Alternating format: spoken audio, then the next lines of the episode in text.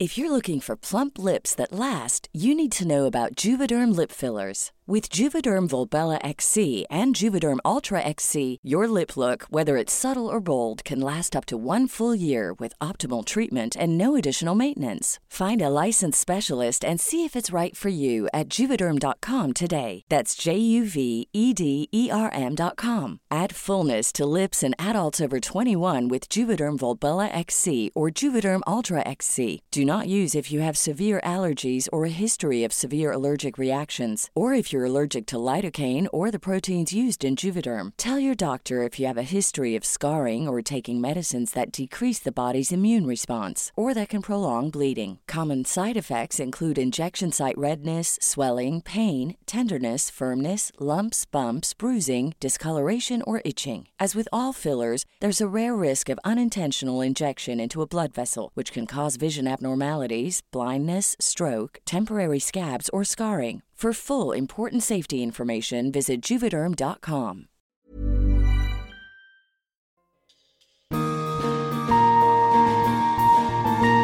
You are listening to the Coming Out Tapes, an audio archive of LGBT stories. I'm your host, Keris Bradley, and throughout this season, I'll be talking to lots of different people from the community about lots of different things connected to coming out.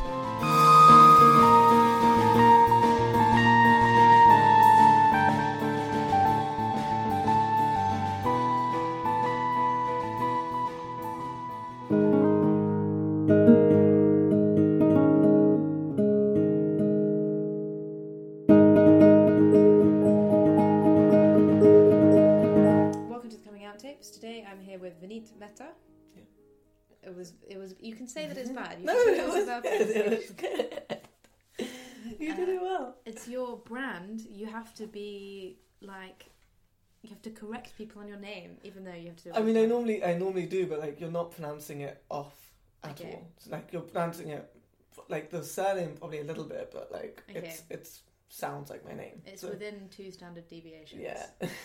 All right. if you're going Metha, I'd be like, mm, no. okay. Good to know. Um.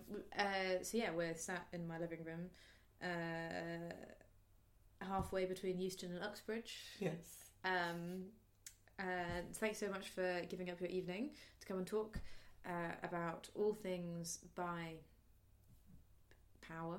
Yes. Let's call it that. Um, would you like to introduce yourself to the listeners? Uh, yeah, sure. So, um, hi everyone. My name is Vaneet Mehta. Um, I'm known online as Nintendo Mad 888. Literally everywhere you can think of because I can't get off social media apparently. Um, I work as a software engineer. Uh, I am Indian. I'm bisexual, and uh, I don't know what else to say. A cis man, he, him pronouns. Yeah. Yeah. Where did Nintendo eighty eight, Nintendo Mad eighty eight come from? Um, I guess it was at that point where I was like, I clearly need a new email address. I was tired of my old one, which was Aries Brainbox. Equally terrible. and um, I was like, well, I really love Nintendo. I've been playing it since I was about three, so I thought that would work. And I was like, okay, Nintendo mad. And then eight's my favorite number. And I'm one of those people who like things to sort of like things in threes always seem to sound nice, even though I hate the number three. Okay, My brain works on. you've only got two eights. No, eight, eight, eight. Ah, Three eights. Nintendo Mad eight eight eight. Yeah. Okay, good to know. Um, cool. So, uh, why do you? Why the word bisexual? Why do you think that's the best way of describing? See, for me, I just found the word first. I didn't heard any of these other words until I'd already come out as bisexual, and I was like, oh, I'm attached to it now. I don't want to change it. I can't be bothered. Like, and for me, it means what it means for me. Like, it's more than one gender, um, and the way I think of gender is probably more closer to the bisexual definition of like, oh, I don't really care about it. Um, so I was just like, yeah, it's fine. I like the word bisexual. I like the colours, which Yeah. we'll fight over about that. Yes, uh, the bi. I, I wouldn't say that I hate them. I just, I prefer the pan one. I think I just find them so boring. I think that's why I don't like them. They Um, look so pretty. do they? yes. I have to stop insulting these colours because you have literally had them tattooed on your body. Um, I saw a definition for bisexual the other day, which was someone explaining the difference between bi and pan, and they said that bisexuals are people who are attracted to gender, the same gender as themselves, and genders that are different to themselves, normally with a preference. Yeah. Is that a thing? I think that's how a lot of people like to define it. I don't think it, you necessarily need to have a preference though. I think if you're bi, you might use bi because you do have a preference, and you may also not like all the genders. So, you know, if you're a woman, you may not like men, which is perfectly understandable. Um, I But- like. When did this? When was this decided? I don't think it was ever really decided. I think people just decided that, oh yeah, people, I'll, I'll use that because I have a preference, and then it just kind of caught on. I don't know. I don't, but I don't think you necessarily need to have one. I think a lot of people always say usually or you have one, and I'm like, I don't think it's usual or have. It's just, it depends how you want to define it. I have missed this whole. Yeah, I see a lot of bi discourse on Twitter a lot, and I'm like, I don't agree with how you're phrasing this because I don't think it's usually. I think it's just some people do, but you could probably say pan and say you. I guess it's harder to say you're pan and have a preference if you say regardless of gender, but you could. I Hmm. don't know. Okay. I think it's up to you. So then, so the like that kind of implies that the the bisexual preference connection is kind of by de- like default, where like the other definitions Yeah. for the other words make it harder to say. Yeah, that's why I don't like it when people go usually or you have one because I'm like, you don't have to. Yeah. So it's just that this one, the strict definition and the way that words work mean that you can have a preference, Yeah, I think so. and then that's become you have a preference. Yeah, which I don't like. Okay. But I like the definition of more than one gender, which is the one that Bisexual Index and a lot of other people use. Cool.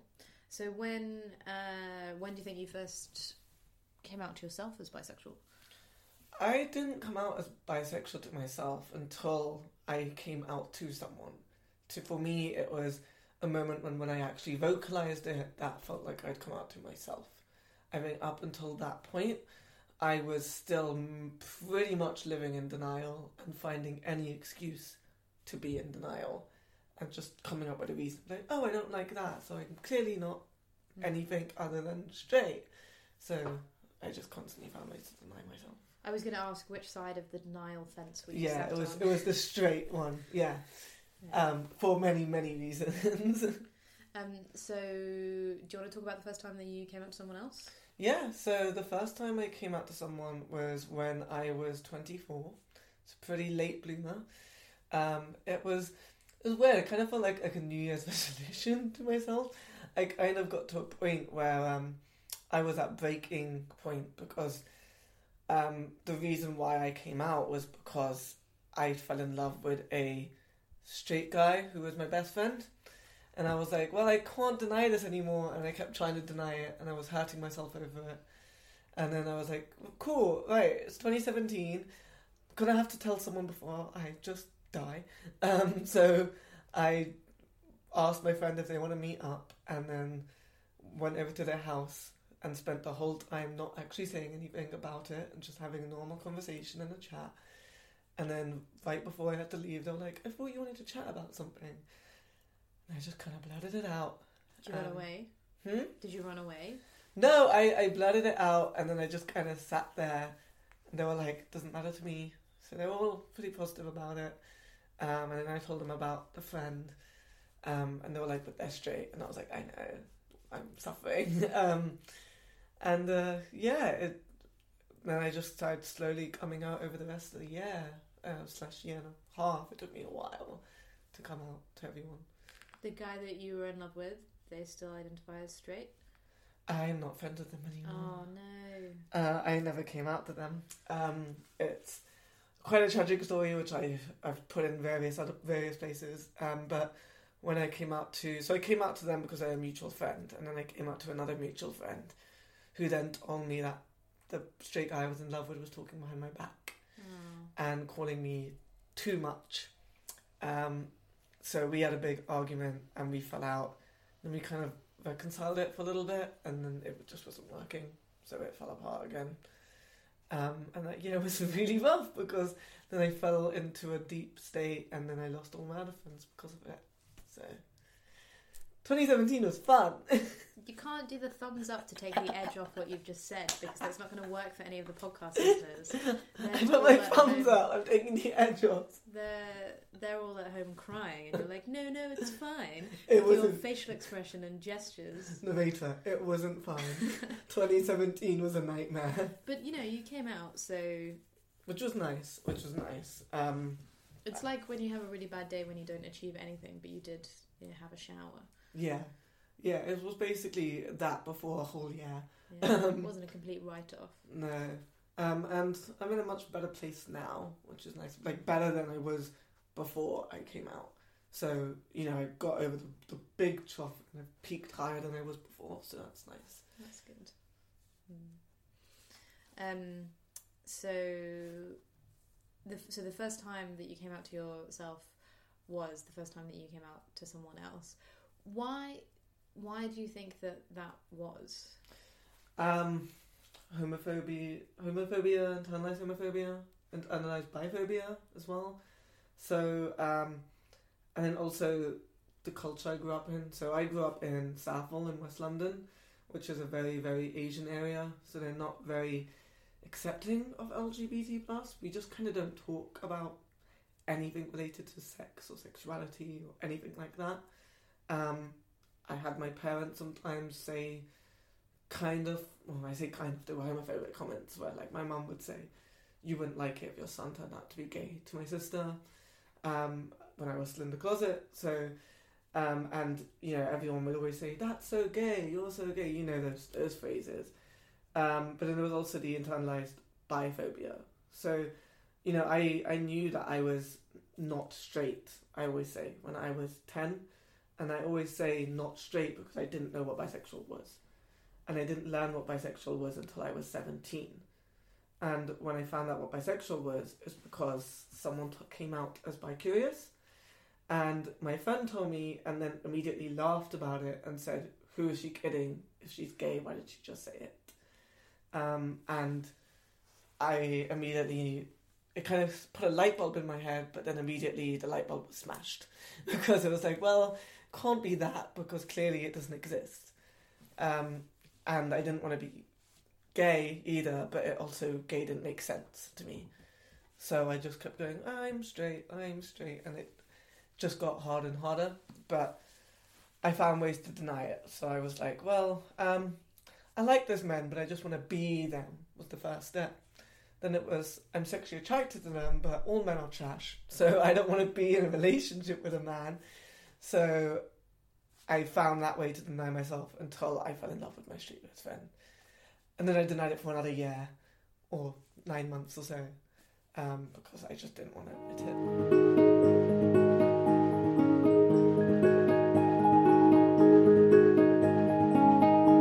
So in terms of the mechanics of like actually coming out to someone else, and that was also the time that you kind of came out to yourself. Do you think that there was something in having to like say it to someone? Because I think so. So some people, you know, they'll they'll say it to themselves, whether that's like looking in the mirror and saying it, or Yeah. they'll like say it in their head. Do you think that there was something um, deliberate about the fact that you had to say it to s- another person? Yeah, I think so. I think you know it's one of those things where I would I would say it in my head, but I would shut put other other voices in my head would shut it down, and until I actually vocalized it to someone else, it became real. So the second I did that, it became real, and it was that point that I felt like I'd come out to myself because I can't take it back now that I've said it. Right? I could I could just shove myself back in the closet, but what sense would that be? Um, so once I finally said it out loud, I was like, well, that's done now. Yeah, And it kind of silenced the other voices because it's like, well, I said it, so. yeah. Um. So, do you have any other like memorable coming out stories? Uh, good or bad? Well, either. Um, I think one of my favourite ones was when I told my friend, and I told my friend just before her stop on the tube, and she didn't really know what to say, and she just kind of went, "Okay." And I kind of looked at her, and she was like, "What do you want? A medal?" Which kind of just made me laugh. And she was just like, "Oh, I don't." You know, I don't care. Like, I don't know what I'm supposed to give you hair. And then after she texted me and was like, "I'm so sorry about that. I just didn't know what to say." But Vaneet, I just I don't care. Like you're you're Vaneet. It doesn't matter. But so that was really nice. But also just it cracked me up. So Has she has she since got you a medal? no, which I should really ask her for one. I'd be like, Yeah. yes, I want a medal, But also, like, how perfect would that birthday or Christmas present be? right? We like guys are coming up made. Yeah.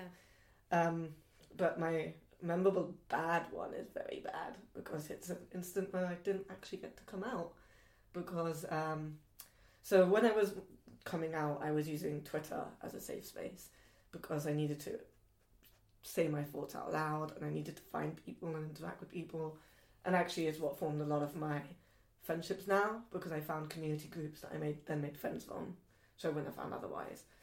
Um, but it became a point where so I was talking on Twitter about a lot of his stuff, and when I told my mum, I put that on Twitter, and a week later, my mum told me that my dad already knew, and my dad confronted her and was like, "I know you know because it's on his Twitter." Now my dad does not use Twitter. my dad does not use social media at all. So this was a really bizarre moment, but my um, my mum told me that the story was is he was on online at work and his colleagues were saying that you should go on social media and he decided to check out Twitter and found me. Which I found a little bit bizarre because I didn't really have a following at all back then. Um, fast forward a few months and um, there was some argument going on in the house and my sister finds out that the reason my dad knew was because my extended family had outed me. And my extended family were on my Twitter and they had shown the Twitter to my dad. Now, I was already not talking to my dad for unrelated reasons. Um, and I now no longer talk to my extended family at all. Um, but yeah, I, I haven't asked my dad how he found it or anything, so I have no idea how he took it. I live with him, but I don't know how he took it. Um, but the thing that was really sad about me, uh, sad about that, was I didn't get to tell my brother either because during this whole argument, my brother found out, and I was trying to muster up the courage to say it to both him and his wife, I just never got the chance, which is kind of sad. Why Why do you think that it is sad that you didn't get the chance to? because it was it was a thing with me and my brother we never used to get on and we were kind of reconciling that over the last couple of years like we were getting a little bit closer we were doing certain things like you know birthday gifts and stuff like that so we were getting to that point and you know we went to i went to their wedding the year before and um well yeah and a bit before and it just would have been nice to just tell my own brother and kind of have that moment with him and talk to him about all of the stresses that I experienced when we were younger and just have that nice chat. I just never got that chance. Um, he just found out. I mean, I did get a really lovely, lovely text from him when um, he found out. He sent you like a massive wall of text and was like, "I love you, I support you," and it was really nice. It's just, it's just a shame that that's the way it had to come down to it. That it was a nice text around all of the anger about the fact that my extended family had done that. Um, so yeah, that's my really sad moment. At least it was there were some silver linings, I guess. Yeah, they were. Yeah. Um. So, uh, did you say that you live with your parents? Yeah, so I still live at home in Uxbridge with my parents. Uh, my sister's just moved out with her to be husband, and my brother is currently doing up his house so he can move out with his wife. Soon it'll just be me and my parents, but yeah, I live at home. Um, and now you're out Yes. to them. Is that, is that you don't have to talk about it if you No, it's I. It's kind of a mixed bag. When I when I came out to my mum, she she took it better than I thought, but obviously it was it isn't as as lovely as some people's stories. Um, you know, they'd be like, "Oh yeah, my mum hugged me and Malak said I love you." blah. My mum did say that, but she said, "I'm not happy," um, because she she had a bit of a shocked face on her when I told her, and I asked her, "Do you hate me?" And she was like, "I don't hate you, but I'm not happy about it." And then she did give me a hug, and she is slowly trying to learn all of the stuff. Um, she did come to Bi Pride to see me at a panel, which I wasn't expecting. I kind of just asked her to see what she would say, and I expected.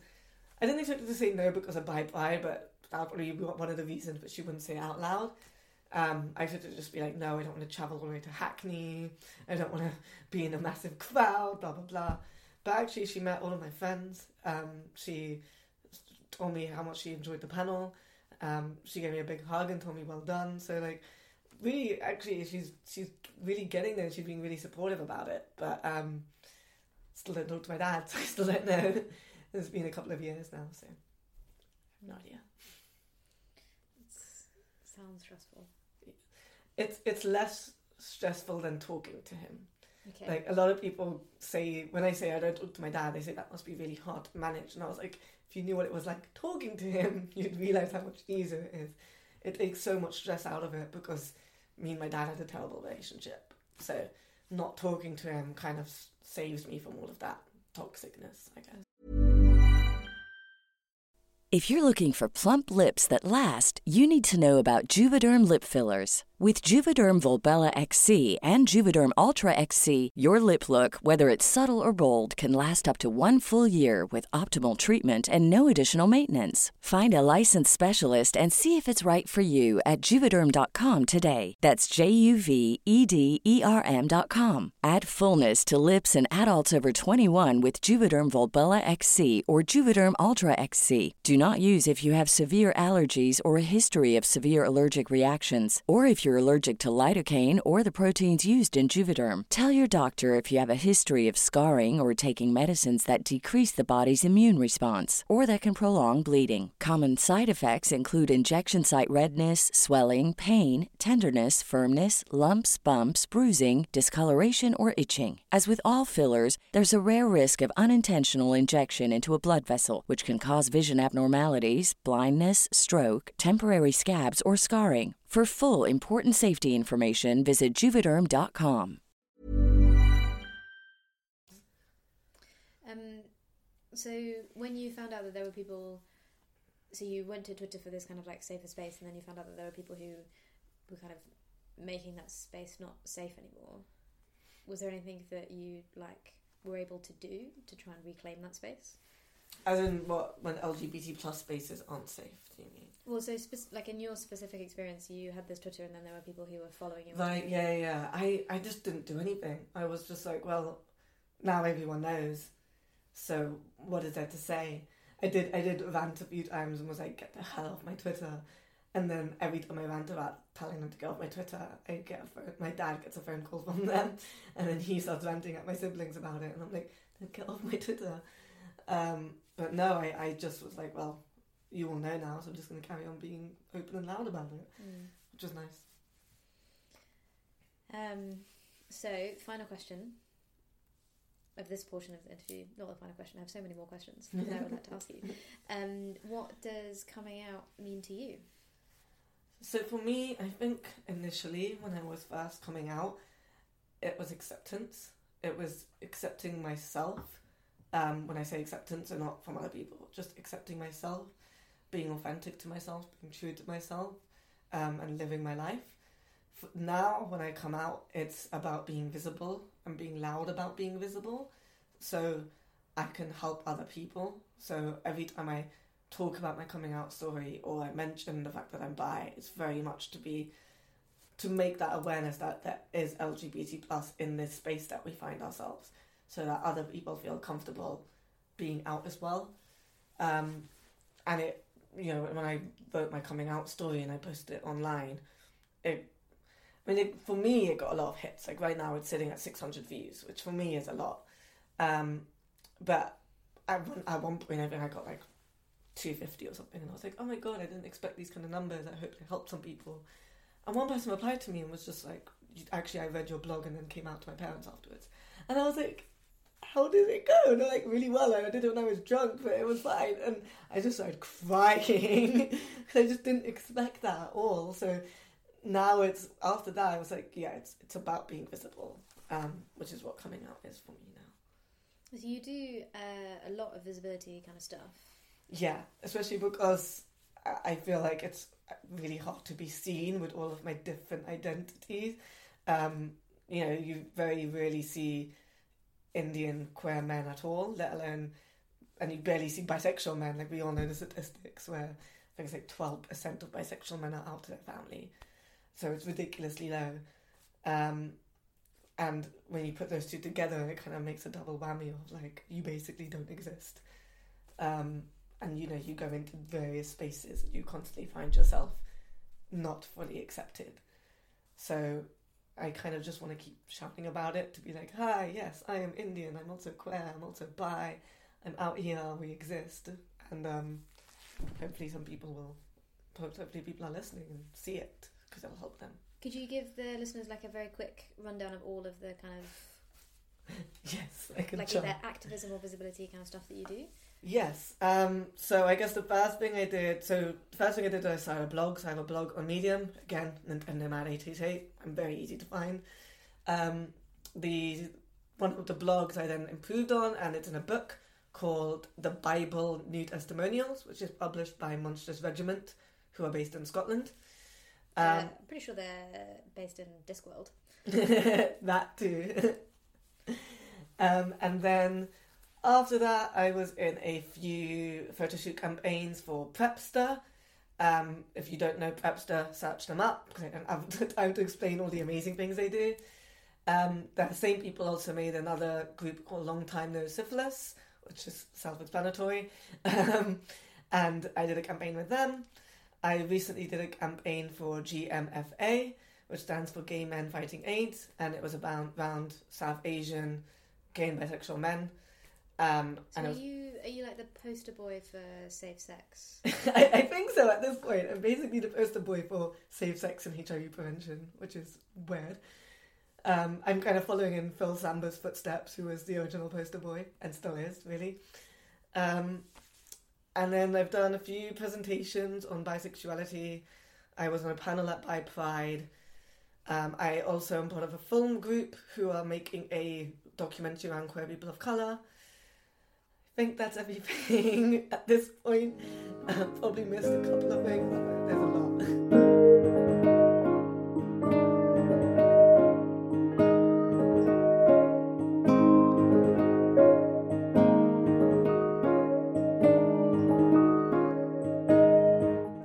Um, so you have been doing some kind of like presentations at work, Yes. that kind of thing. So, uh, what kind of stuff do you talk about in the presentations? So the presentations that I made was around bi visibility. So I made it because um, I got an opportunity from someone I know who works at Thames Water. And since our company makes a billing system for utility companies, it kind of lined up nicely. So my work gave me the day off, and it was on Bi Visibility Day. I went to Thames Water to give a presentation around what is Bi Visibility Day. Um, so I kind of touch on a little bit of who I am, what I do, um, and then mention a little bit about being Gaysian and proud because that's always a topic that needs highlighting. And then I go fully into bi visibility, and I talk about all of the.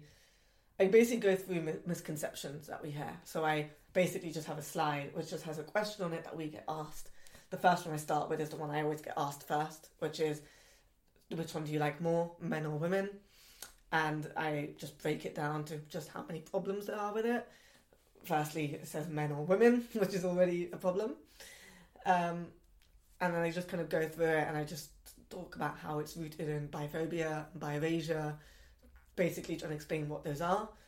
Um, and then I talk about the difficulties of being bi. So I show them some lovely statistics that are from Stonewall reports. I say lovely, they're grim. They're grim statistics about um, how we're more likely to have suicidal thoughts, commit self harm, be depressed or anxious or homeless, uh, live below the poverty line. Um, I touch a little bit on um, bisexual migrants and how they get sent home as well.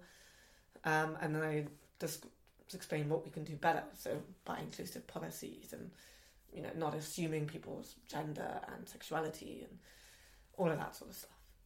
So, why do you think that uh, it's useful to have that as like a separate conversation as opposed to, for example, um, like talking about kind of the LGBTQI plus community as a whole? I think it's, it's useful as a separate conversation because we experience separate difficulties. There are difficulties that we face that gay people and lesbian people are not going to face. Um, they might experience difficulties from us as well. Um, but we we get that extra layer. We still experience homophobia. That doesn't go away. I've had fag thrown at me. I've had you know, batty boy and stuff like that. I have all of these words thrown at me that are rooted in homophobia. But then anytime I talk to someone about being bi, they will evade me or they'll they'll avoid me. So it's that extra layer on top of it, and it's a layer that isn't talked about, and it's exactly what is causing all of the problems in the bi community. Because when you're bisexual, you want to go to an LGBT plus space, and then when even LGBT plus people are telling you you don't exist, where are you supposed to go to be safe, right? Um, you know, I was I was in an LGBT plus bar with an LGBT plus community, and I was having a conversation with a fellow bi person who said, um, "Oh, I feel like a bad bi because my sexual experiences are like 90-10, 90 towards men," and I was like, "I've never had sex with a woman, so what's the big deal?" And immediately, gay person's ears twitched and turned around and was like, "So how do you know?" So I was like, "You're asking me that? You?"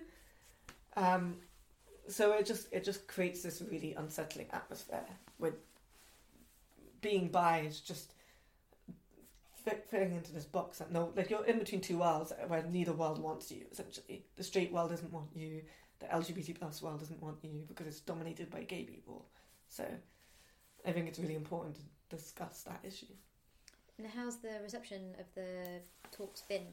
Really positive, actually. So I've given three so far. It was the same presentation each time because they were kind of back to back. Um, and so I gave it at Thames Water and then I gave it at my own place of work, um, which wouldn't have happened if it wasn't for the Thames Water one because I just mentioned to them I want to do this thing. And they were like, yeah, cool, do it here too. Um, which was really positive. Um, and then I did it at the Thames Valley LGBT plus network. Um, and every single time I've got people going, that was really interesting, it was really informative, I learned something. Um, I thought that was really interesting coming from the LGBT plus network because everyone in the room was some form of queer, like some, they were all part of the community. And they were all like, I didn't realise it was like that. I didn't know that was a problem. Um, so that was, it's been really good. Good, really good reception. So is the plan to do more kind of talks? I do really want to. I mean, I feel like if I had to, I would have to justify it more to work. Um, because obviously this time I could be like, oh, it's you know vested interest because one day you might be able to work with Thames Valley and they'll know me, but um, at Thames Water rather. But I don't know if they'll allow me to just take time off too much anyway. But um, I mean, if I get an opportunity, I'm definitely going to be like, hey, can I get another day off and see what they say? Because I would love to. It's really fun. Uh, so if someone is listening and they're like, what we need is a bi-focused talk at my place of work, how would they get in touch? Um, I think the best place to get in touch with me is Twitter. It's I'm literally if you message me on Twitter, I reply within five minutes. Which was of like Jesus, like they're trying to they're trying to write multiple messages, and I'm like, nope, I'm replying straight away. Um, so definitely Twitter. Um, if you Google my name or my Twitter handle, um, Nintendo Mad 888, as I said about three times, which is Well, perfect. um, yeah, if you Google that, you will find everything I'm on. So just message me through one of those, and I will probably see it. Um, and the you mentioned the documentary project or the film project. Yes. What's the kind of timeline for that? Um, we're looking at um, getting it out the door early next year. Yeah. Ah, We- okay. So we're recording this in October 2019, but it is probably coming out early 2020. so pretend like it's coming out Yeah. and do a do a thing. Okay, so it's coming out, and um, basically the documentary is focused around queer people of color. So we have four main people. We have a non-binary person called Farhan Khan. We have me. We have my director Blaise, and we have my friend Manpreet. So I am a person who's already out and talking about my struggles of trying to find a place where I can really truly fit as a person who is from many different worlds. Um, my friend Manpreet is someone who isn't out and is trying to find themselves. um, we have my director who is out, but um, and he's gay, but he's works in a fil- uh, film production. He's, it's his own charity, it's its own group, but he's never done anything that he feels is truly his own identity reflected. And then we have Farhan Khan. Um, they are part of the protests that are up in Birmingham. So they identify as queer and Muslim, and so they're constantly fighting against all of the protests that are happening up in Birmingham around LGBT plus education. And so we touch around a lot of these different things around the linking of identities um, and the problems it can cause. Um, we highlight stuff like uh, UK Black Pride, Pride in London, Bi Pride. We did quite a bit of filming there. Um, we filmed my panel, we filmed Farhan's panel um, at Black Pride. So we're really just trying to highlight what it means to be a queer person of colour and a lot of that kind of stuff. Do you know what the release is going to be? Like, if people are going to be able to. I don't know yet, actually, because we're right now, we finished uh, production last month and we're now in post production. And I think we are really hoping to get it into film festivals and really, really hoping to get it into BFI Flare. Yeah. But this is a massive hope that may not happen. So, you know, if you see us in BFI Flare when this comes out, it happened, people. Um, and other than that, we're hoping to probably put it online. So it'll probably end up being on Amazon Prime, probably. The most likely place we'll put it. Okay. Well, we'll make sure that we'll put all the useful information embedded into the. Yeah. Uh, okay. Is there anything else that you wanted to I don't think so, no. know? Um, all right. Just before we go, would you like to describe your tattoo to the? Yes. So I have a very lovely tattoo, which is the front cover of the Bi-ble, Volume 2, and Volume 1, actually. Um, and it basically looks like paint swatches, I think is the word for them. It's basically like two paint smears. One of them's pink, one of them's blue. And then in the middle, when they mix together, it makes purple, which is the bicolours. Um, and it was very beautifully designed by someone called Hannah, who works for Monstrous Regiment. Um, and I'm not the only person who, get, who has this tattoo, actually. One of the other authors got it first. Um, yeah, so it was like a little thing on Twitter where we were joking around and being like, we should make get all get tattoos, and some people were pretty actually serious about it. Um, and I was like, oh, I don't know, I've never had a tattoo, maybe not, but it sounds like a cool idea. And then one of the people, uh, Rob, just got it done and was just like, hey, your turn. And I was like, It looks Okay. like it's quite looks like quite painful first. yeah, it was. that part of the arm, like the flesh. That's a really painful place to get it done. Yeah, so it's it's in my bicep. Um, it's in the inner part of my right bicep.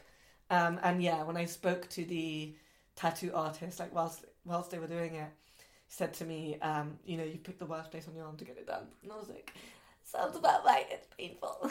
Because I so one of my tattoos it sort of starts on it's on this arm it like starts on the back like the kind of like where you've got the muscle on the back of your arm and then it comes all the way into the kind of fleshy bit on the bicep and um the like difference in pain is like a it's more pain but it's also a completely different pain like it really feels like someone's taking a scalpel to your arm and yours is completely coloured in as yeah. well so was, yours coloured? unrelentless. No, so mine's mine's um that bit. So it's the wing of a, a bat. It's the bit over the painful bit. So it's like um Oh, that's pretty. uh. But so all of the colouring in is, is kind of shading. Yeah. Um, and the tattoo artist who did it um for this bit was really excited because she's got a new needle, which is like um had like a head of like twelve needles kind of in a in a block to to do it. So the shading was actually quite quick, but it was really like the kind of the outline. Like Yeah. it really felt like it was. That, oh, for me, the colouring in was the worst part Yeah. because it There's was so much of it. Yeah, like it's, it's just all coloured in, and he was just doing it in like rotary, like round and round and round. And um, I was just like, I was obviously like, this is fucking awful. And then the um, the person, the the tattoo artist, was like, yeah, you picked the worst part, and plus right now I have got eighteen needles against your arm, and I was like, that would explain the pain. Yeah. I think I had to like I basically I pretended I had to go to the toilet like five times while she was doing this part of the tattoo to go take breaks. It was so bad. I just I didn't take a single pic. I think it took an hour and a half, so it wasn't too bad. But I was just like, just get it done, just get Yeah. it over. Because if I take a break, I'm not going to come back. I'm just going to leave. And then you would just have like the pink part and it would just be completely the wrong message. exactly. Yeah. Well, there we go. Uh, thanks so much for coming on the podcast. Thank you for having me. Uh, I'm sure my 20 or so listeners will probably already follow you on Twitter. I imagine they have quite a big crossover, so I can't promise you any new fans. But hopefully, someone will hire you to come give a cool bisexual presentation. That'd be amazing. A, bise- a, a presentation about bisexuality. I mean, both. It'll also be. I'll also be very bisexual.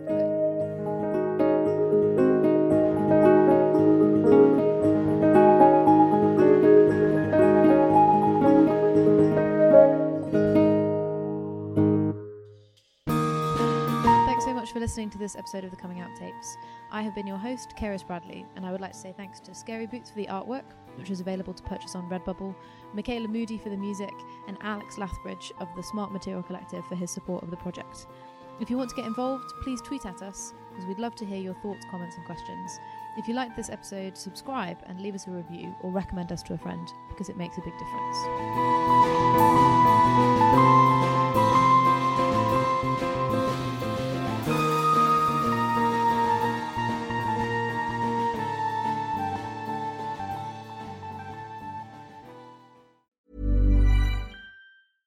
Want to get a chiseled look in the jawline? Sculpt and shape your jawline with added volume from Juvederm Volux XC. Juvederm Volux XC is an injectable gel specifically designed to be robust enough to improve moderate to severe loss of jawline definition. And it is the first and only hyaluronic acid filler approved for the jawline. Add volume to your jawline for a chiseled look with Juvederm Volux XC. For important safety information and to find a licensed specialist, visit juvederm.com. That's J U V E D E R M.com. Not for people with severe allergic reactions, allergies to lidocaine, or the proteins used in Juvederm. Common side effects include injection site redness, swelling, pain, tenderness, firmness, lumps, bumps, bruising, discoloration, or itching. There's a risk of unintentional injection into a blood vessel, which can cause vision abnormalities, blindness, stroke, temporary scabs, or scarring. Talk to a licensed specialist to find out if it's right for you. Visit juvederm.com. That's J U V E D E R M.com.